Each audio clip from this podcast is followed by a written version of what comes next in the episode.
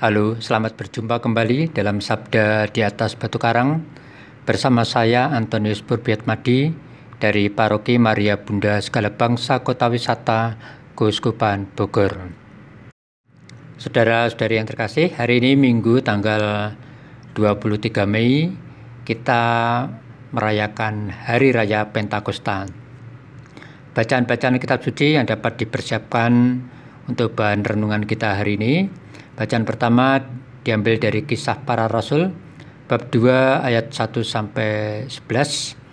Bacaan kedua dari surat Rasul Paulus kepada jemaat di Galatia bab 5 ayat 16 sampai 25 dan bacaan Injil dari Injil Yohanes bab 15 ayat 26 sampai dengan 27 dilanjutkan bab 16 ayat 12 sampai dengan ayat 15.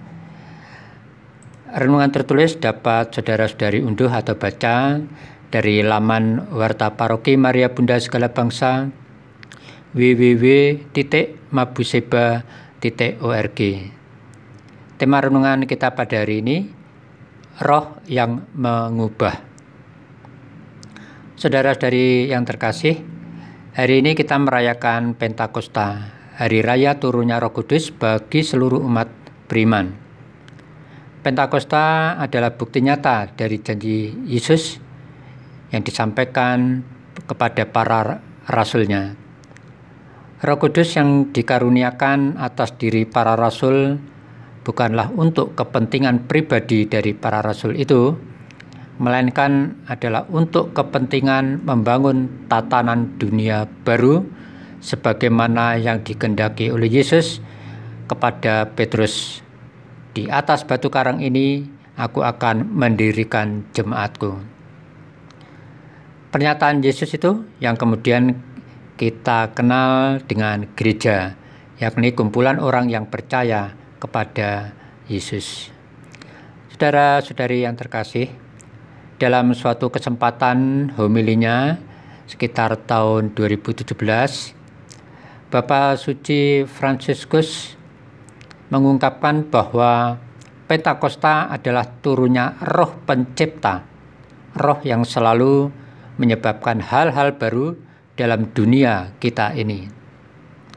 Seperti yang kita dengarkan dalam bacaan pertama, Roh Kudus telah menjadikan para murid menjadi umat yang baru, dan mereka selanjutnya membentuk umat baru pula yang berasal dari berbagai daerah dan bahasa. Mereka lah yang kemudian kita kenal dengan sebutan gereja perdana. Setelah para rasul menerima Roh Kudus, mereka lalu memberitakan kepada banyak orang dalam bahasa-bahasa yang diberikan oleh Roh itu tentang perbuatan-perbuatan besar yang dilakukan oleh Allah. Perkataan para rasul membuat heran banyak orang yang berasal dari aneka daerah yang tidak sebahasa dengan para rasul. Roh Kudus telah menyebabkan perubahan dalam diri para rasul. Mereka menjadi berani dalam pewartaan dan menyebabkan pemikiran atau pandangan baru dari mereka yang mengerumuni para rasul. Saudara-saudari yang terkasih, apa yang dialami oleh para rasul juga kita alami di masa sekarang ini. Roh Kudus yang dianugerahkan kepada para rasul pada hari Pentakosta juga dianugerahkan kepada kita umat beriman lewat sakramen baptis dan sakramen krisma. Teristimewa pada hari ini kita rayakan dan kita menerima Roh Kudus. Roh yang sama itulah adalah roh yang membimbing dan menguatkan kita agar kita mampu menjadi murid-murid Tuhan. Roh itulah yang menciptakan hal-hal baru dalam diri kita juga. Roh itu yang memperbaharui kehidupan kita. Jika kita dikuasai oleh roh, maka kita harus ada perubahan sikap hidup yang oleh Rasul Paulus dalam bacaan kedua katakan yakni hidup dalam kepenuhan akan kasih, sukacita, damai sejahtera, kesabaran, kemurahan, kebaikan, kesetiaan, kelemah lembutan dan penguasaan diri. Saudara-saudari yang terkasih, peristiwa Pentakosta tidak berhenti atau berakhir pada peristiwa di zaman para rasul. Seperti yang, yang disabdakan oleh Yesus dalam bacaan Injil pada hari ini, bahwa Roh Kudus adalah roh tanda kehadiran Allah secara terus-menerus untuk menyertai dan berkarya di dalam kehidupan kita sebagai umat yang dikasihinya.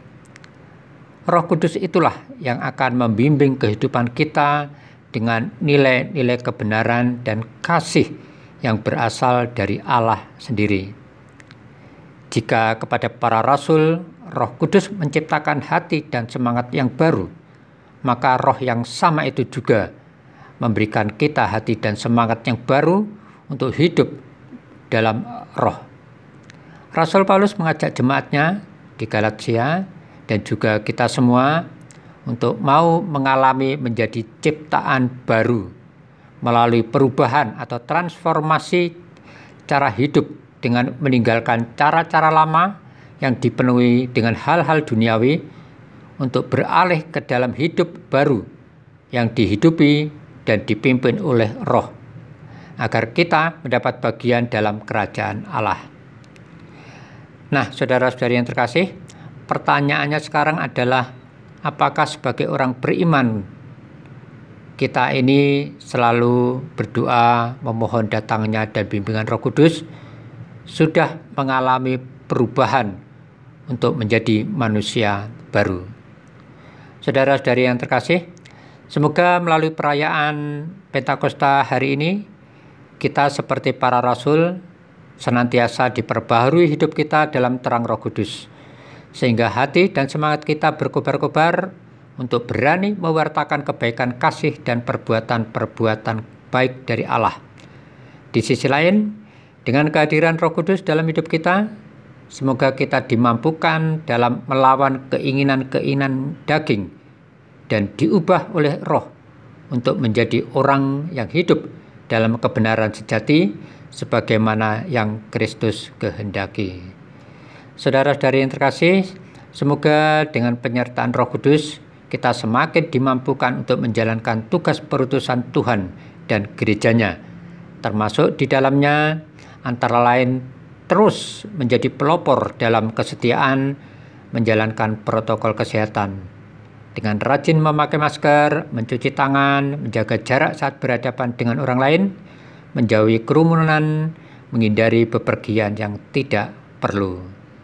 Semoga Tuhan memberkati kita dan selamat berhari Minggu.